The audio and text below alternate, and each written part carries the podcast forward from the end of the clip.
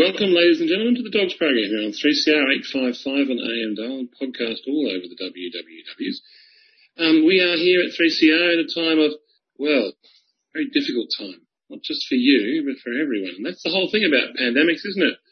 It's not just about you anymore. Yes, so all those socialists out there, yes, you were right. Oh, yes, you were.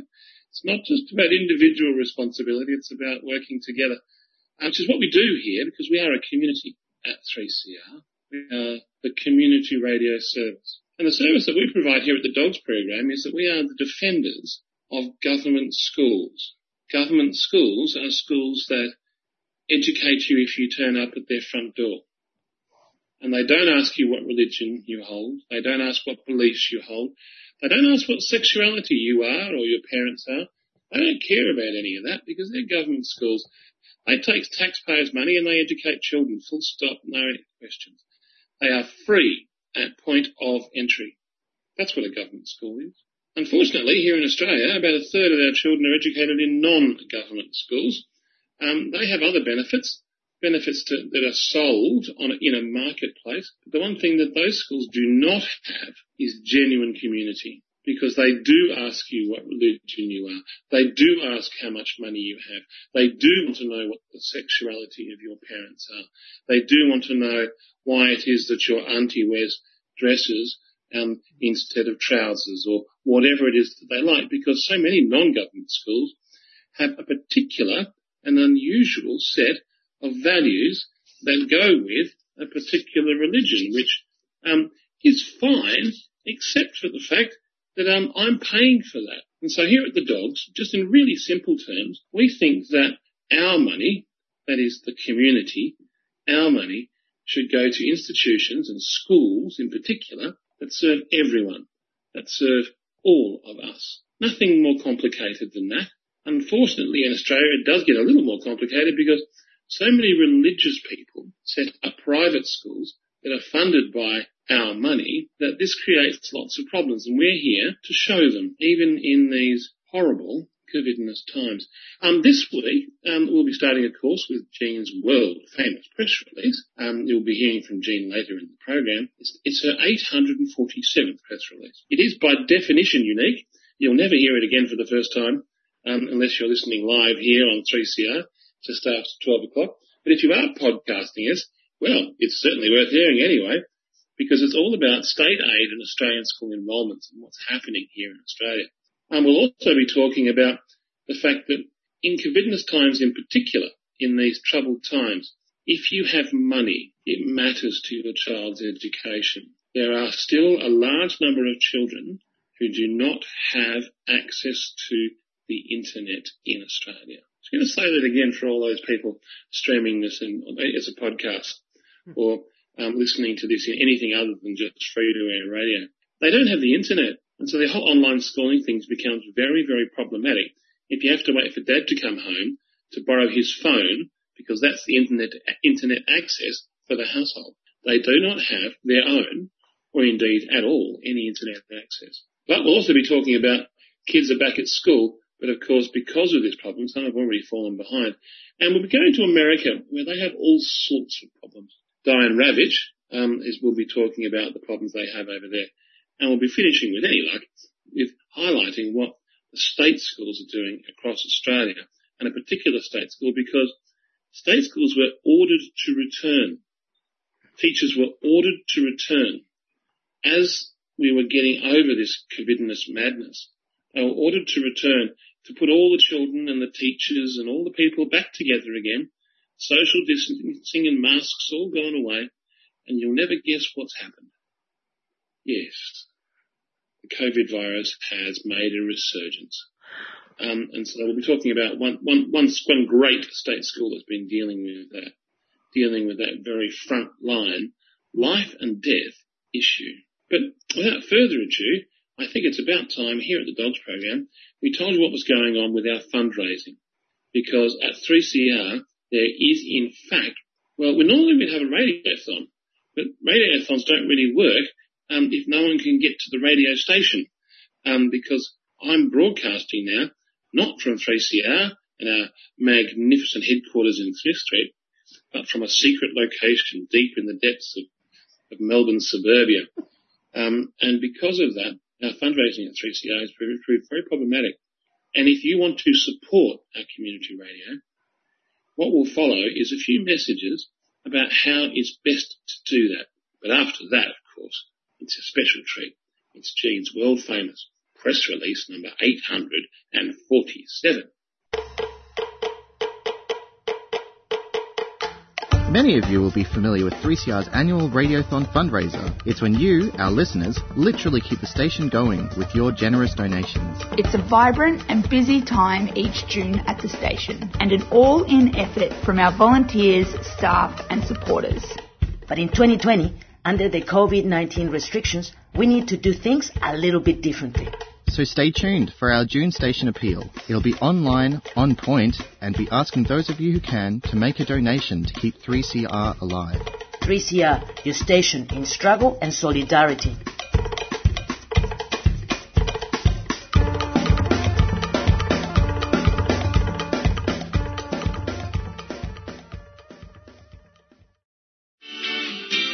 Three CR is your station in solidarity and struggle. We've been with you since 1976 and we are here to stay. Throughout June, we're running a station appeal. We need the financial support of our listeners to stay independent, community owned and radical. Jump online and give what you can.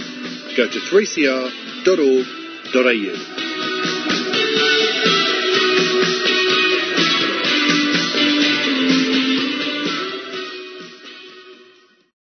Well, we do hope that you will send some money into 3CR because we need to keep going. So far, we've got enough to last for a few more months, but we need a lot more. We need 250,000. Now here is our press release 847, which will go up on our website at www.adogs.info. State aid and Australian school enrolments.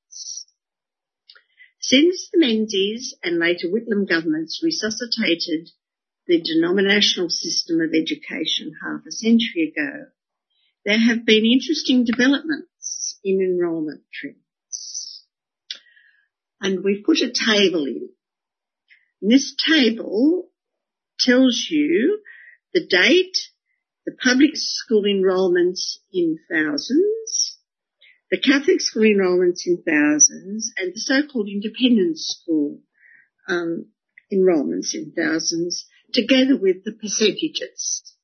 But I'll be talking mainly about the percentages. Now, back in 1964, when state aid really started with the science and library blocks with the Menzies government, back in 1974, public schools enrolled 1,797,000 pupils, which was 76.1% of the total enrolment of 2,301 students, thousand students in Australia. The Catholic schools enrolled 463,000 students, which was 19.6% of the students. And the so-called independent, but in those days very much the Protestant schools, most of whom uh, were therefore the very wealthy Protestants, enrolled 98,000 students, and that was 4.3% of the total. Now see if you can keep that in your heads. Percentage for public was 76.1, for Catholic was 19.6, and for private schools was 4.3.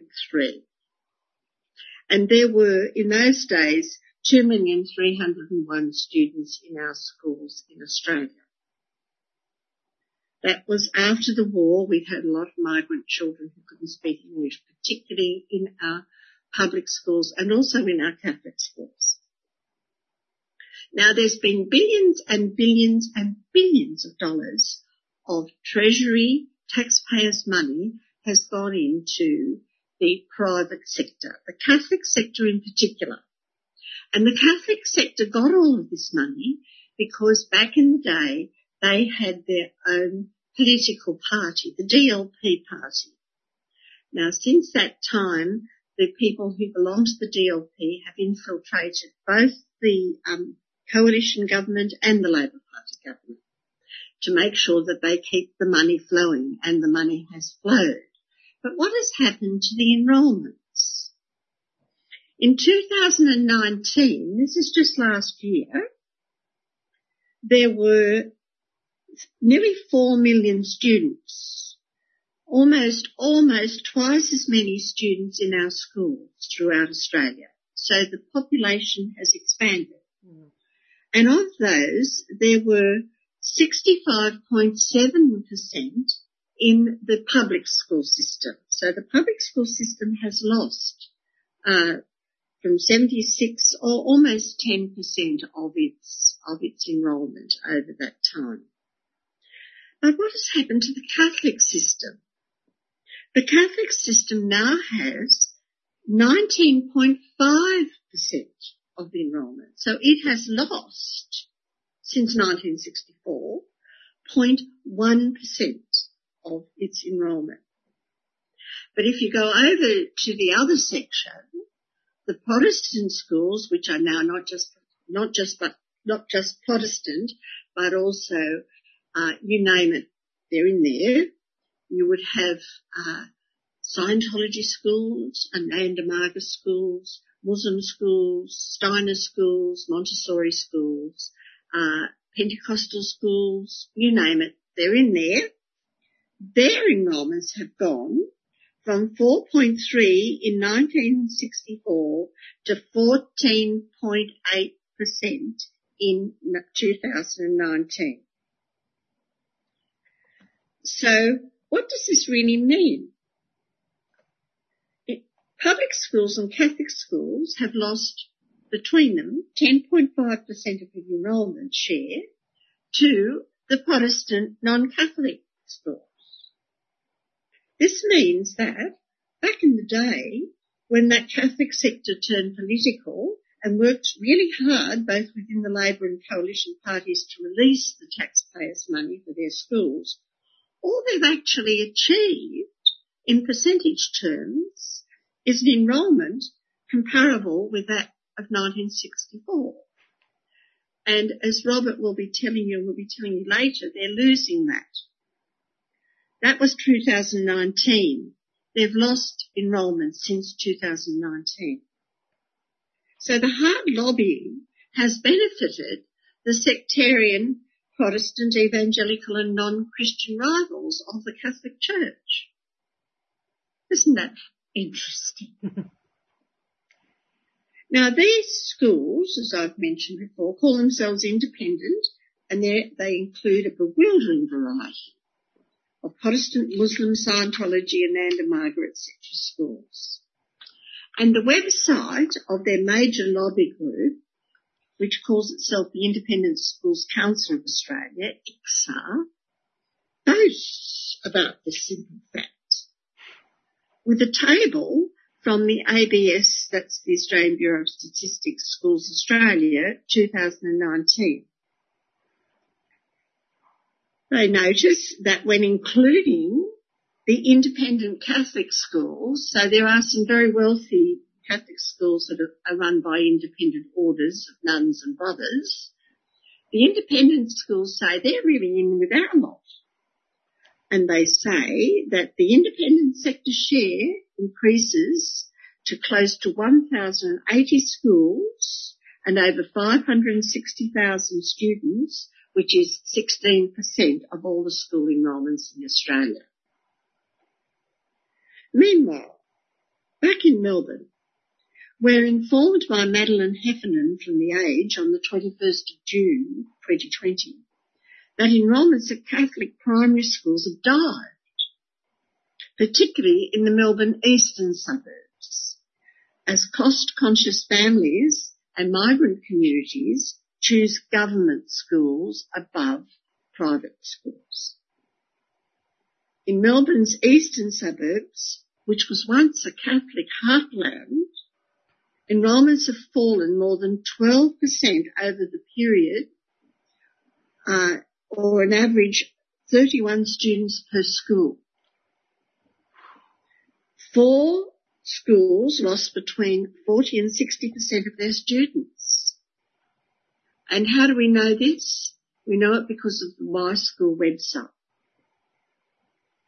And in the response to this, some colleges, most particularly secondary schools like the Emmaus College in the east of, of Melbourne, from next year are saying that they will prioritise grade six students who attend a Catholic school over Catholic children attending a government or an independent school. So they're trying, in the same way as the government's doing to the universities, to force people to send their children to the primary sector if they're Catholics. But DOGS note that as Australia enters a depression, and the IMF, all of the, all of the pundits tell us that bad times are coming. We're going back to something like the 1930s. In this depression we're entering, it will be the public schools and their teachers that will be expected to open their doors and produce online learning portals for the children of primary and secondary school age. And if there's any aspirational parents around who have lost their jobs, they won't be able to afford the private school fees. So watch this enrolment space. Mm. So that's the press release, but Robert will tell you a little bit more about this Melbourne Eastern Suburbs story after this break. 3CR remains closed to all broadcasters and guests until further notice. The good news is that so many of our programs are producing new shows each week from home. From Lost in Science to Living Free. Done by Law to Defence of Government Schools. Concrete Gang to Chronically Chilled. Mafalda to Music Matters. We're here with compelling content and rousing radio. Listen live or listen later. Tune in, stay safe, and keep listening. 3CR Community Radio, here to stay.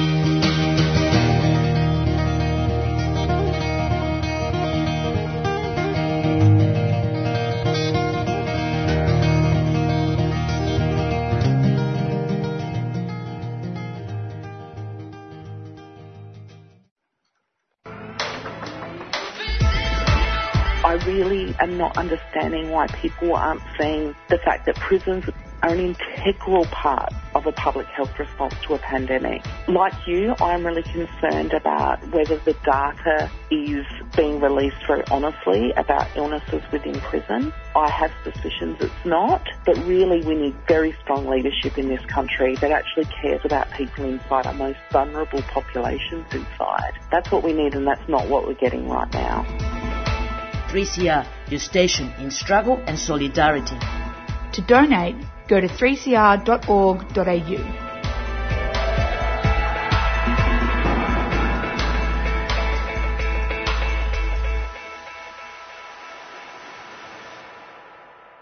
Australian music needs your help.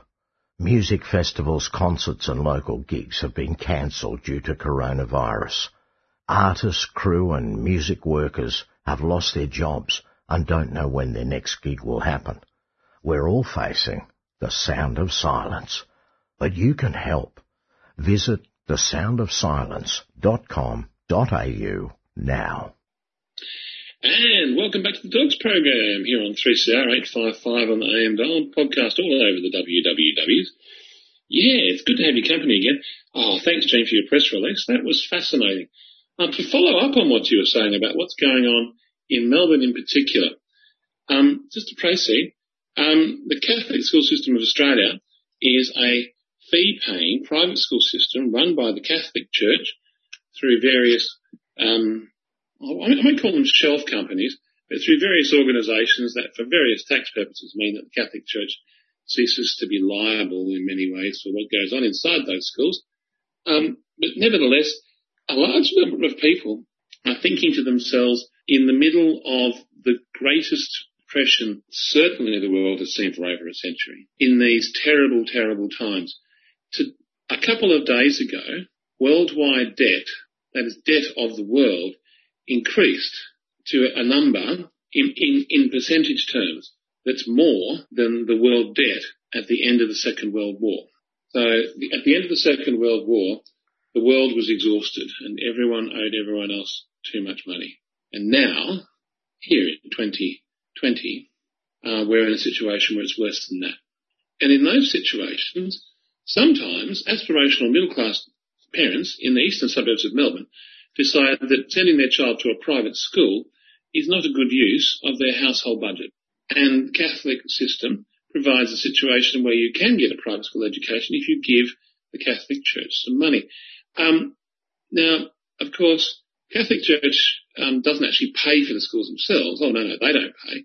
Um, the funding for Catholic schools is made up entirely of parental contributions and taxpayer contributions. Taxpayer contributions being by far the biggest slice um, of funding for Catholic schools. But really, is it in fact a waste of taxpayers' money? And certainly from the parents' point of view, is it is a Catholic school that much better than a state school? Now there are many parents out there that have lost their jobs and they're not going to get them back soon. We've got people who work for Qantas, for instance, who, yes, I'm sure in the future airlines will fly. I'm sure in the future people will travel the world once more. But that's not today, it's not tomorrow, and it's probably not this year. And so therefore they're looking at their children saying, I'm going to be sending you to the local state school from now on because we need to eat, stay warm in the winter, cool in the summer, and for you to get an education and the way we can do that is to send you, of course, to the local state school, which it turns out is actually just fine. Now, Madeleine Heffernan in The Age wrote an interesting article a couple of days ago outlining this movement um, of aspirational parents from one, one school system to another. And she noticed that St Roch's primary parish school in Glen Iris now, if there can be any more eastern suburb suburb in the world than Glen Iris, I'm not quite sure there is. Glen Iris really is the um, stereotypical eastern suburb. Is actually bucking the trend with enrolments, and it's rising 29%. But it's bucking the trend because in demand schools, like Vermont, Vermont South, which is a state school, um, are actually doing all sorts of amazing things. They really are.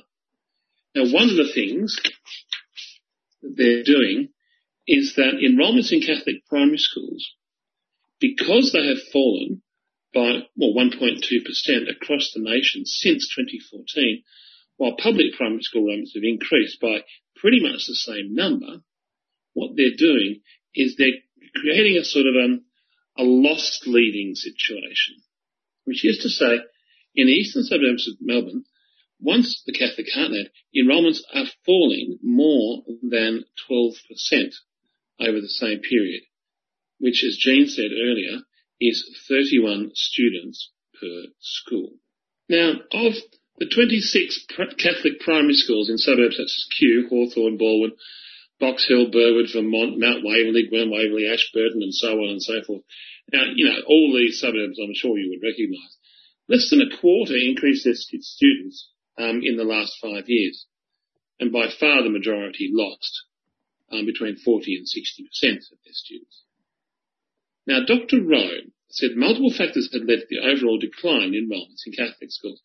Firstly, there's the financial pressures, which certainly since the COVID um, virus has arrived in, in 20, in 2020 is going to be a very significant factor into the future. These financial pressures in capital cities may incentivize parents to seek out low cost options, particularly for the primary school years of education. They, uh, Dr. Rowe said when they interviewed parents about this, it was more likely that parents feel the need to go private in the secondary school years than in the primary school years. Primary school, you don't necessarily have to pay upfront millions of dollars. It's the secondary school years that are important to these parents. Dr. Rose said other factors were the social decline of traditional religion, a perception that Catholic schools may be religiously dogmatic, and that social stigma associated with the Catholic Church in the wake of the Royal Commission into institutional responses to childhood sexual abuse.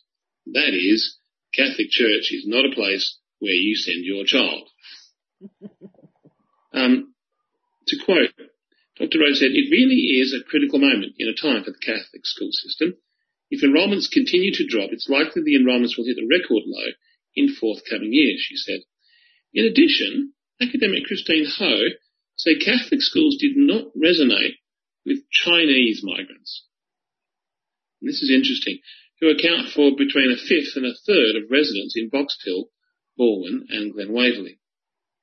Almost three quarters of students whose households speak in the Chinese language attend a government school, while 10% attend a Catholic school. The Catholic Education Commission of Victoria said.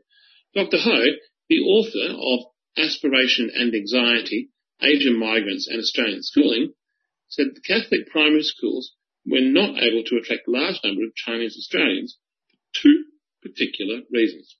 Firstly, there is not a strong tradition of Christianity or indeed Catholicism in Chinese migrants, and these schools are not necessarily high performing academically. Very simple. Gotta love people when they just look at the numbers and go, yep, no.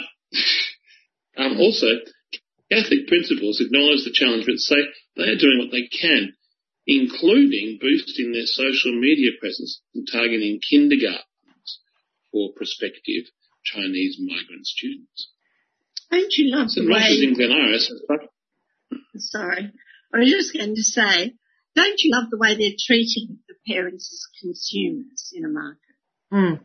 Oh no, no. Um, the Catholic school system quite openly treats these parents as consumers in a market because their business model is under threat.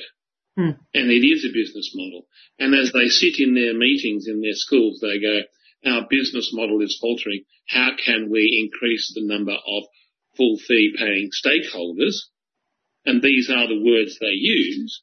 They don't muck around the bush, um, except they won't call the parents consumers because teachers, all teachers, just go, no, I'm not, I'm not, I'm not a product in that way. I'm sorry. Mm. Um, and I think teachers are teachers wherever they are. State school teachers, Catholic school teachers, independent school teachers. I'm not at any point going to go on a teacher bashing exercise. Um, but I will say the systems um, that the Catholic schools, the Catholic schools provide for teachers can sometimes be very debilitating and a bit depressing when people start to have meetings talking about um, increasing their full fee paying stakeholder participation by targeting Chinese migrants in kindergartens and Yeah. preschools. Oh. But to go on, but to go on to, to Dr. Ho, who wrote um, Aspira- Aspiration and Anxiety, Asian Migrants in Australian Schooling, she says that watching Glen Iris has bucked the trend, increasing enrolments by 29%. And that follows years of decades, uh, and that, and the following years and decades. Um, St Christopher's School in Glen Waverley is reporting very strong demand after topping Catholic school NAPLAN last year. And I think you'll find that NAPLAN results are something that Chinese migrants do pay attention to, whether that's a good thing or not, because that's part of what they're trying to do for their children. I think you'll find that in the eastern suburbs of Melbourne, the NAPLAN results of state schools and the NAPLAN results of Catholic schools, the state schools will in general be better because as we know, the great determinant of how successful a child is at school is not which school they go to, but how their parents view their education. Now, the inner and middle eastern suburbs have also housed a large number of top performing state secondary schools. So you've got things like Balwyn High School and Box Hill High School, and Glen Waverley Secondary College, and Kooyong Secondary College, um, which we've highlighted here on the DOGS program um, as great state schools because they are the top schools in the state, amongst the top schools in the state. I mean, not just in the suburb, but in the state. So if you can send your child to Balwyn High School or Box Hill High School or Glen Waverley High School, secondary college, I should say, and you live in that area, you've got it made. You're not going to send your child to local Catholic high school. That would just be literally a waste of money for a Chinese migrant based upon the criteria that they have stated. Now, Catholic Education Melbourne has said it was, and I quote, committed to providing the choice of a faith-based education for all families across the city. And we'll be hearing more about this because as Catholic schools functionally go bankrupt, the Catholic Church will have the Catholic Church will have two choices. One, they'll actually have to put some of their money in, and they won't be doing that. Hmm.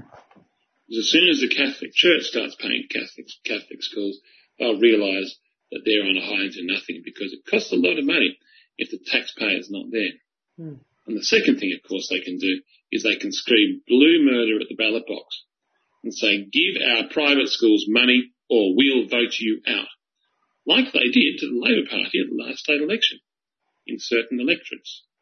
And like they constantly do to the Greens political party because the Greens political party did not support Holers Bowlers uh, private education funding. Although it is disappointing that the Greens political party do in principle support private education being funded by taxpayers, which I find from, from their point of view, something they should consider changing, especially in these COVIDness times. So if you're a member of the Greens party, I think you'll find the worm is turning. Certainly when the aspirations of parents from the eastern suburbs of Melbourne start to shift from the private school sector to public school system. Um, I'll be talking more about um, policy and education and stuff and the rights of kids in state schools after after this.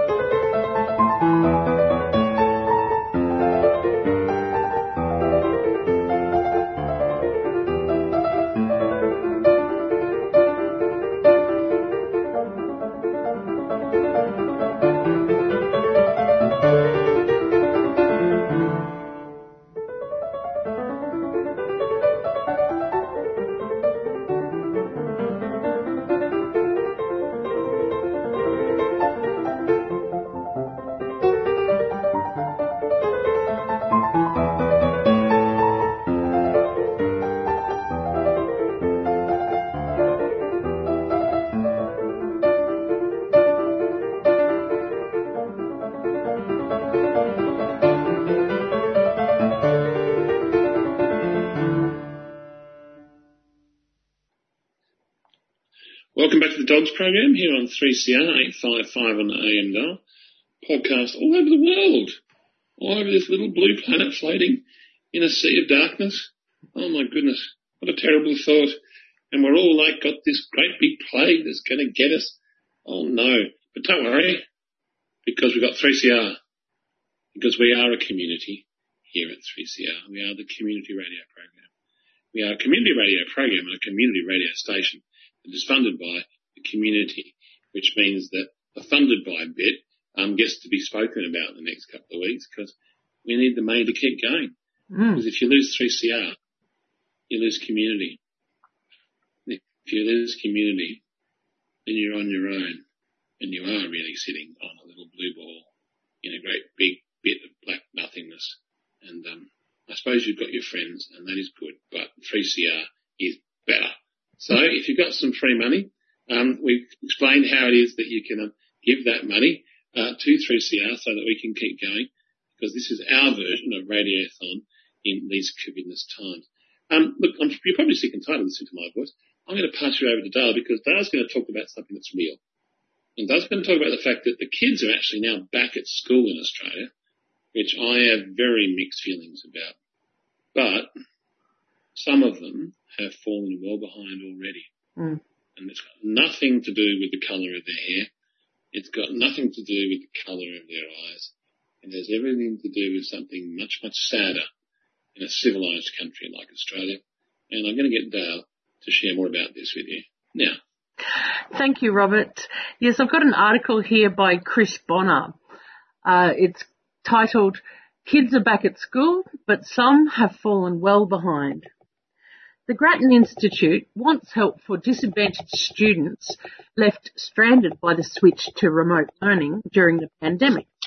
Around $1 billion would fund the small group tutoring needed.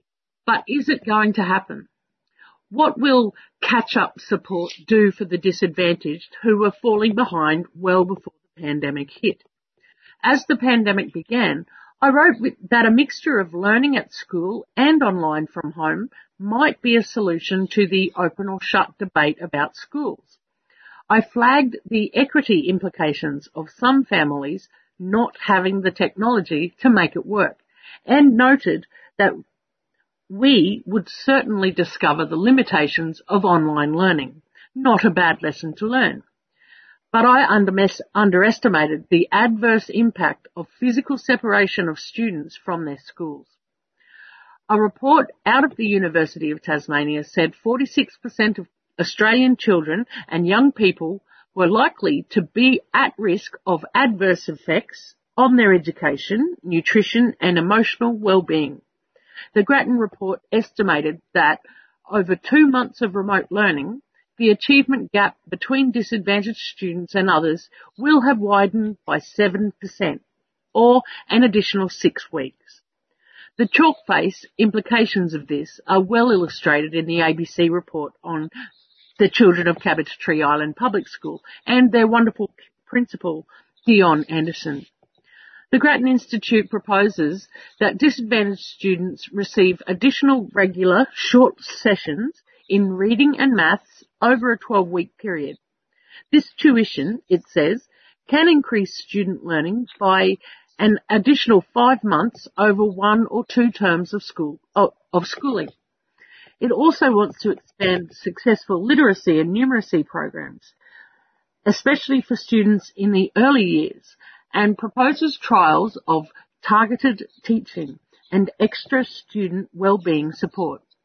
Significantly, it says evaluating what works should inform longer, longer term efforts to close the bigger existing equity gap between disadvantaged students and the rest.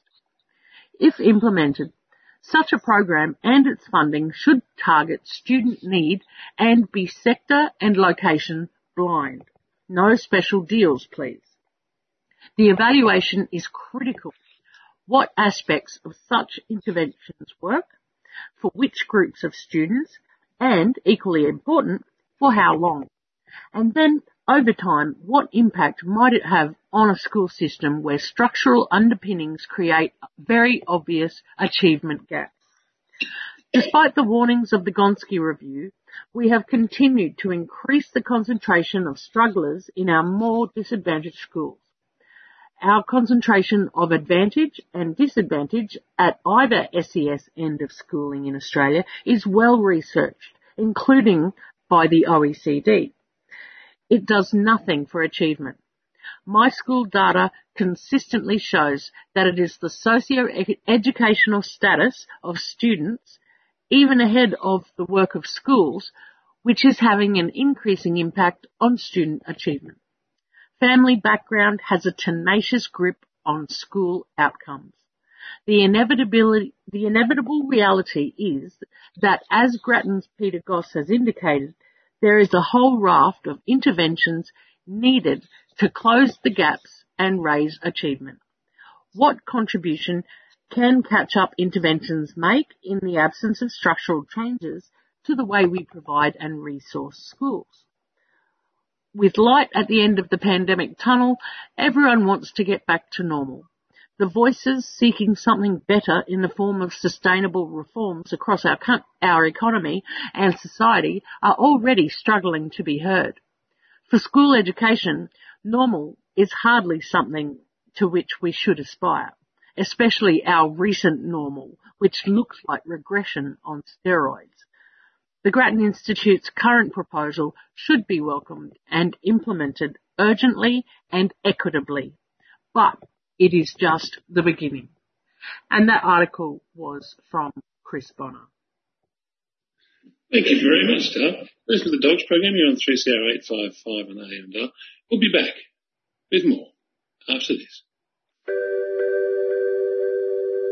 So this is in the middle of the pandemic where this billionaire is suing the Pentagon for a military contract for what most people think is the place that you order books from. It's a very interesting case study in pulling out the different threads of militarism and how it can really be embedded in so many aspects of our lives that we don't even realize that when we order something from Amazon that we're putting workers' lives at risk and that we're supporting what is becoming an increasingly important actor in the military industrial complex. Exposing that to people, I think, is very important. People will care if they understand that this is how things are all interconnected and linked. It's surfacing that information, it's making that accessible and making it relevant for people's lives. And I think that is another opportunity that COVID-19 really presents to us is that we are all connected and these structures are all connected. We can see that much more clearly now than we could before.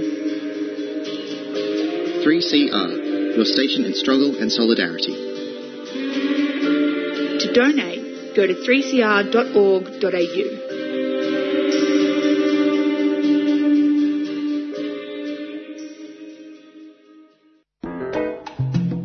Do you need to renew your subscription? Make a donation. Or pass on some information to a programmer.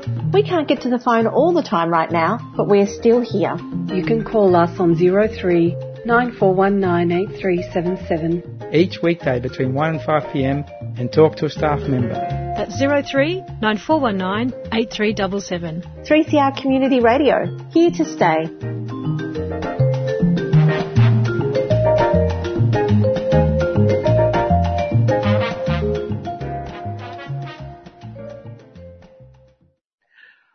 Welcome to the Dogs program. Uh, we are the defenders of government schools and we need to defend government schools because they are under attack.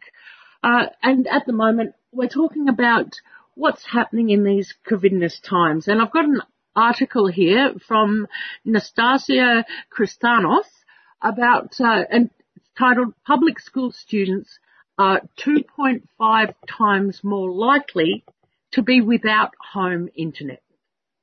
Public school students were 2.5 times more likely than Catholic or independent school students to be without access to, in- to the internet at home during the COVID-19 pandemic. They were also more likely to experience factors such as an insecure housing or crowded homes that make remote learning more difficult. An independent national report by education researcher Barbara Preston based on a 2016 census data, uh, has found that 5% of public school students did not have home internet access compared to 2% of Catholic and independent school students. Correna Haythorpe, president of the Australian Education Union, which commissioned the report, said the pandemic was a wake-up call for the federal government to, to close long-term gaps in internet, internet access and IT affordability for about 125,000 Australian public school students. The report has highlighted the deep inequality experienced by students from disadvantaged backgrounds in relation to digital inclusion and in particular internet access, she said. As an immediate priority, the government must carry out a thorough digital equity audit to determine the impact on students and then to develop a comprehensive action plan to address identified issues. More than 33,100 students in New South Wales were without home internet access at the last census. This included 15% of public school students at the state's far west, but just 1% in Sydney's northern suburbs and Sutherland Shire. Southwest Sydney had the highest number of public school students affected, with 2,689 unable to access the net by any means, including through smartphones. This was followed by inner southwest Sydney with 2,089 students, the New England and Northwest regions with 1,987 students, and Blacktown with 1,959 students without access to the net. The New South Wales Department of Education provided more than 8,440 internet dongles to students during the learning from home period. Labor MP Courtney Houssos, a member of the Upper House Education Committee, said that the number was a disgrace compared to the Victorian government, which provided 21,000 dongles. Our most disadvantaged students were left to fend for themselves during a period when they need more support than ever. But an education department spokesman said schools had taken into account student access to devices and internet at home when planning remote learning packages. Some schools provided completely offline packages, while others used a mixed approach, he said. Ms Preston also found public school students were disproportionately affected across other factors that would impact their remote learning experience. Even if students do have access to the internet, overcrowded housing or a large number of people in the house can be very distracting, she said. 15% of New South Wales public school students live in unsuitable housing, which meant homes with an insufficient number of bedrooms compared to 8% of private school and 9% of Catholic school students. 19% of public school students also lived in homes with six or more people, where noise distractions and interruptions were more likely. Ms Preston said those students would have faced greater difficulty finding the space and quiet to complete schoolwork during the pandemic. Lots of people rubbing up against each other tends to increase the stress of members of a household. It's not really suitable for learning, she said. Almost one quarter of public school students live in single parent households compared to 15% of Catholic school and 13% of independent school students. Ms Preston said that it would have affected the time and resources that were available to support students learning from home. Aboriginal and Torres Strait Islander students across Australia had the lowest levels of internet access.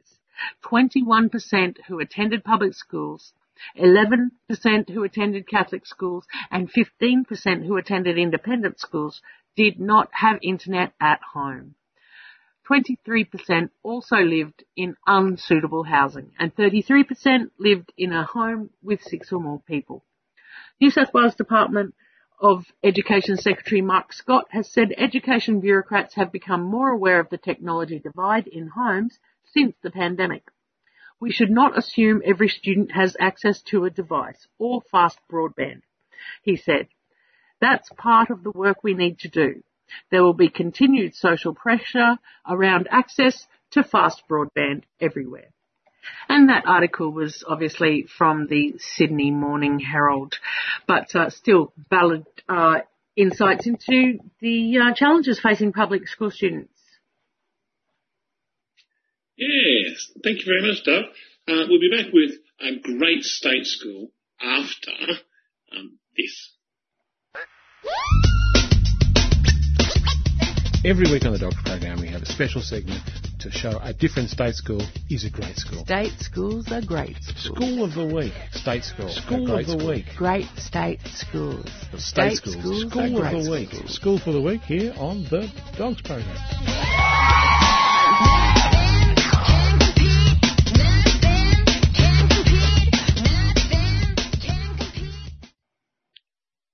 Welcome back to the Dogs program. Um, today we got, uh, we're going to reintroduce because it's now time. We're sort of going to be trying to be optimistic about a reintroduce a little segment we've had for a while called the Great State School. Uh, I'm going to talk about Brunswick East. Brunswick East Primary School. Brunswick East Primary School is you'll never guess where. It's in Brunswick East. It's in Victoria. It's a it's an inner urban northern school. It's got a massive ICSEA value. Um, there's a very large number of aspirational parents that send their children there. This is a private school killer. This Brunswick, this Brunswick East Primary School. It's got lovely kids. Um, they're really nice. They come from wealthy backgrounds. I would say to you that 90% of them come from the wealthiest families in Australia. And why not? Why on earth shouldn't anyone that turns up at the door send their child to a school like this? Has total enrolments of 434 kids, all of which are from, guess where? Brunswick East. Um, there's about 20% of them that come from a language background other than English, which is a really cool thing. So it's a sort of a multicultural school as well, which makes it, from my point of view, if you want to get a really good education into your kids, bring them up in a multicultural school rather than a one where everyone's got the same skin colour and the same religion because it's a much better preparation for life. Um, there's slightly more boys than girls, but not that many. It's around about 50-50. Um, look, there's about 26 teachers there. It's quite a large primary school if you really think about it. Um, what are their NAPLAN scores? Well, if you're a, a, a migrant from Asia and you're doing your homework and you want to know what on earth is going on with the NAPLAN scores, you can find out, of course, on the on the MySchool website. Are they good? Oh yes, please. They're very good. In fact, this year, uh, for similar cohorts, they are just absolutely stonkingly brilliant. Compared to all students around Australia, um, they're absolutely brilliant. They're well above the average, except for writing. Um, back in 2016, uh, there was a bit of a blip there. But apart from what was going on in 2015, 2016, it's all cool.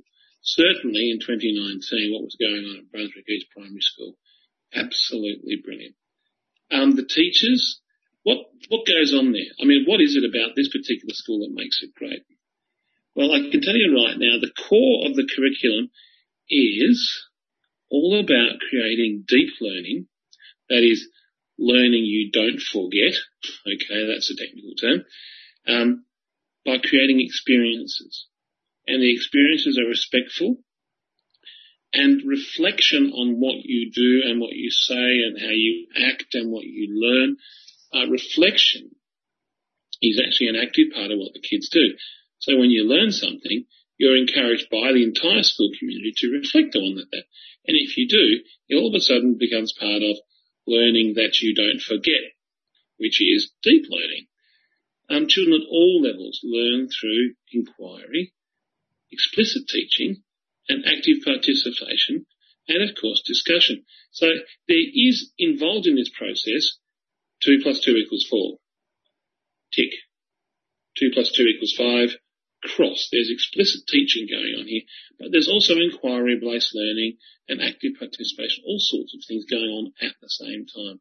It's quite a large school, so it's got two principal class um, people, so it's got sort of two joint principals supporting the 20, 27 or so teachers, which as far as I'm concerned is a good balance and a good number.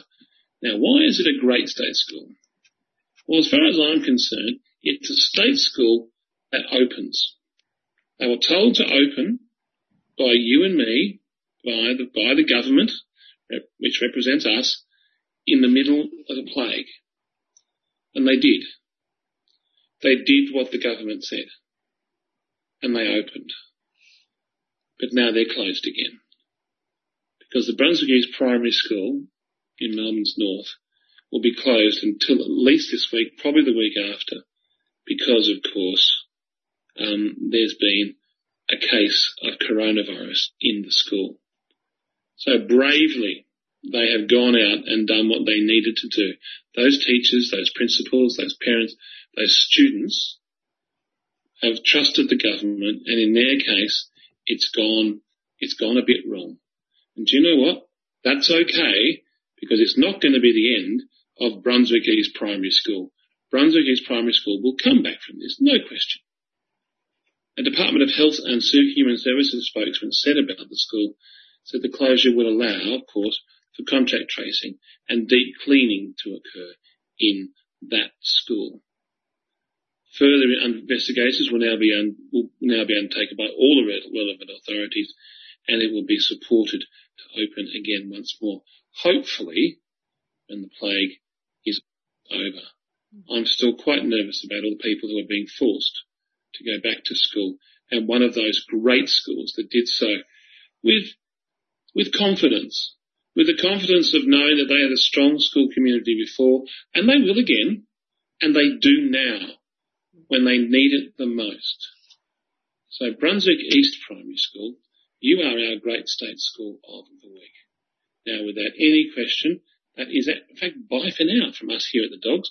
Um, if you want to catch up with us on our website, you can at www.adogs.info or indeed at our website, um, like, or, or, you can contact us uh, through the 3CR website, 3cr.org.au, or sometimes through, even now, some people brave their way into the 3CR studios during business hours, and you can contact them um, during shortened business hours um, on 9419 8377. That's 9419 8377. Thank you very much to our producer for reminding me what the station's number was. Thank you very much, Dale. I think giggling in the background is entirely appropriate because my brain is turning to mush, quite frankly. Looking forward to coming back in and being part of the community that is 3CR after all this COVIDness stuff is finished. But from here at the Dogs Program, from Jean, from Dale and myself, I have to say for another week of defending government schools, it is bye for now.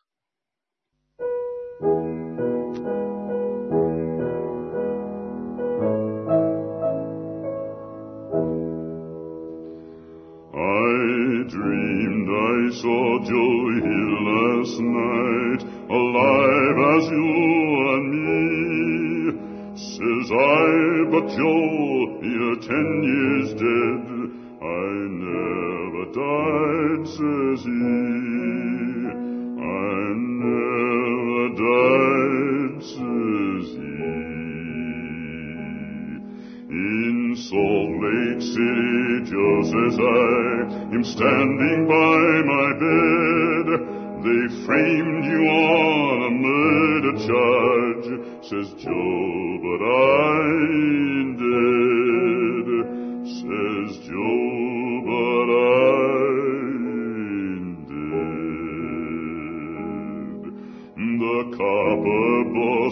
killed you, Joe. They shot you, Joe, says I. Takes more than guns to kill a man, says Joe. I didn't die, says Joe. I didn't die. And standing there as big as life, and smiling with his eyes, says Joe, what they can never kill, went on to organize, went on to organize. From San Diego up to Maine, in every mine and mill, where workers strike and organize, it's there